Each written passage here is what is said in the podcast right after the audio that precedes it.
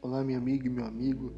Que Deus abençoe e ilumine a sua vida. Agora são exatamente 5 horas da manhã e 52 minutos. Faltam 8 minutinhos aí para 6 horas da manhã. Então, bom dia. Que Deus abençoe e ilumine o seu fim de semana. Olha, a palavra de Deus no livro de Lucas, no capítulo 12, no versículo 6, diz assim: Por acaso não é verdade cinco passarinhos são vendidos por algumas moedinhas? No entanto, Deus não esquece nenhum deles.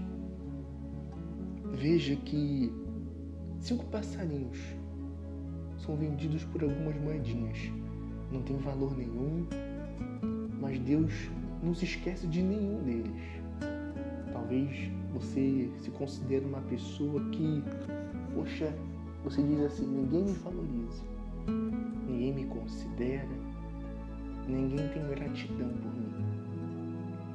Meu amigo, meu amigo, será que Deus, que entregou seu único filho para morrer naquela cruz por mim e por você, será que ele se esqueceria de nós?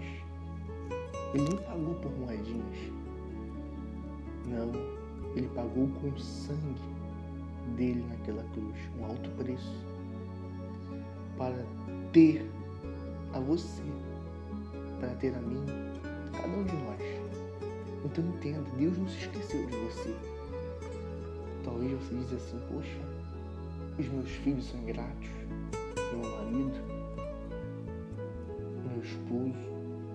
Talvez você diz assim, meu patrão, eu me dedico tanto naquele trabalho, não tenho valor, não tenho reconhecimento nenhum. Meu caro, não importa. Deus conhece e sabe o teu valor. É claro que Deus vai honrar a sua fé. Talvez você colocou sua esperança de vida, de melhora, de mudança em tanta gente, em tantas coisas. Talvez a sua alegria estava em tantas coisas, bens. Quando você perdeu, você ficou triste. Quando você perdeu um ente querido, talvez que você tinha como um apoio, como um refúgio, você, tipo assim, viu o seu mundo desabar. Você disse, meu Deus, o que eu vou fazer? Eu não tenho fulano agora do meu lado, o que eu vou fazer? Meu caro, minha amiga, meu amigo, coloca a sua esperança em Deus.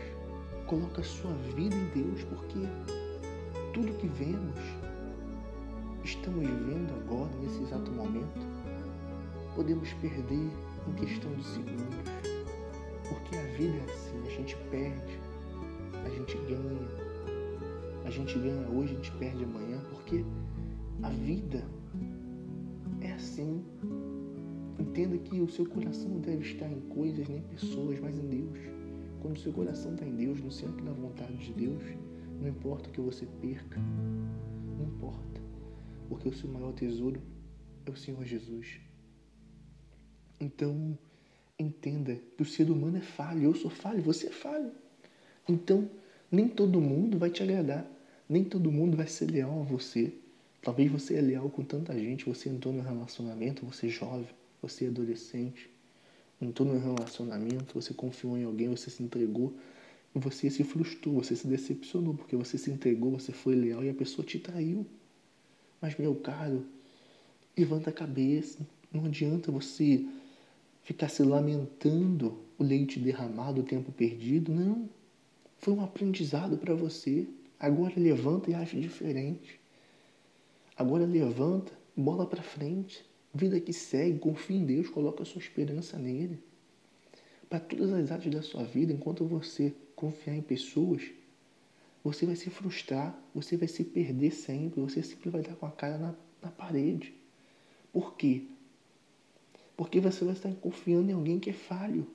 Mas quando você confia na palavra de Deus, você tem 100% de garantia que Deus não falha. Qual foi a única vez que Deus falhou contigo? Muito pelo contrário. Você dorme, você acorda, porque você poderia dormir e não acordar. A mesma coisa eu. Mas Deus é fiel. Apesar das nossas fraquezas e debilidades, Ele permanece fiel. Mas, meu caro, entenda que não basta você estar na igreja, não basta você frequentar uma igreja. para você mudar de fato de verdade, é preciso você mudar as suas atitudes, para que assim o seu interior, a sua essência venha mudar. Consequentemente, do lado de fora, as coisas começarão a mudar, vão começar a andar. Mas primeiro Deus quer mudar o teu interior. Às vezes você quer mudar sua família, seu filho, seu marido, você quer um emprego, você quer um carro, uma casa própria, tudo bem. Deus deixou as promessas dele para você conquistar e tomar posse. Mas a maior promessa de Deus é, é a salvação eterna. É você entender que precisa e que necessita dele como único e suficiente Salvador da sua vida. O Senhor Jesus está do teu lado aí. Você está ouvindo essa mensagem agora? Ele está aí do teu lado. Talvez você nem dormiu direito essa noite. De tanto problema na sua família, de tanto problema no trabalho. Talvez você está triste porque você brigou com seu esposo. Você brigou com a sua filha, com seu filho. Talvez você está triste, abatido porque você perdeu alguém, um bem. Mas entenda que o Espírito Santo está aí, do teu lado, esperando você ser sincero para com Ele. Porque Deus não quer palavras bonitas, Deus quer sinceridade, quer honestidade. Deus trabalha com pessoas leais, Deus trabalha com pessoas fiéis.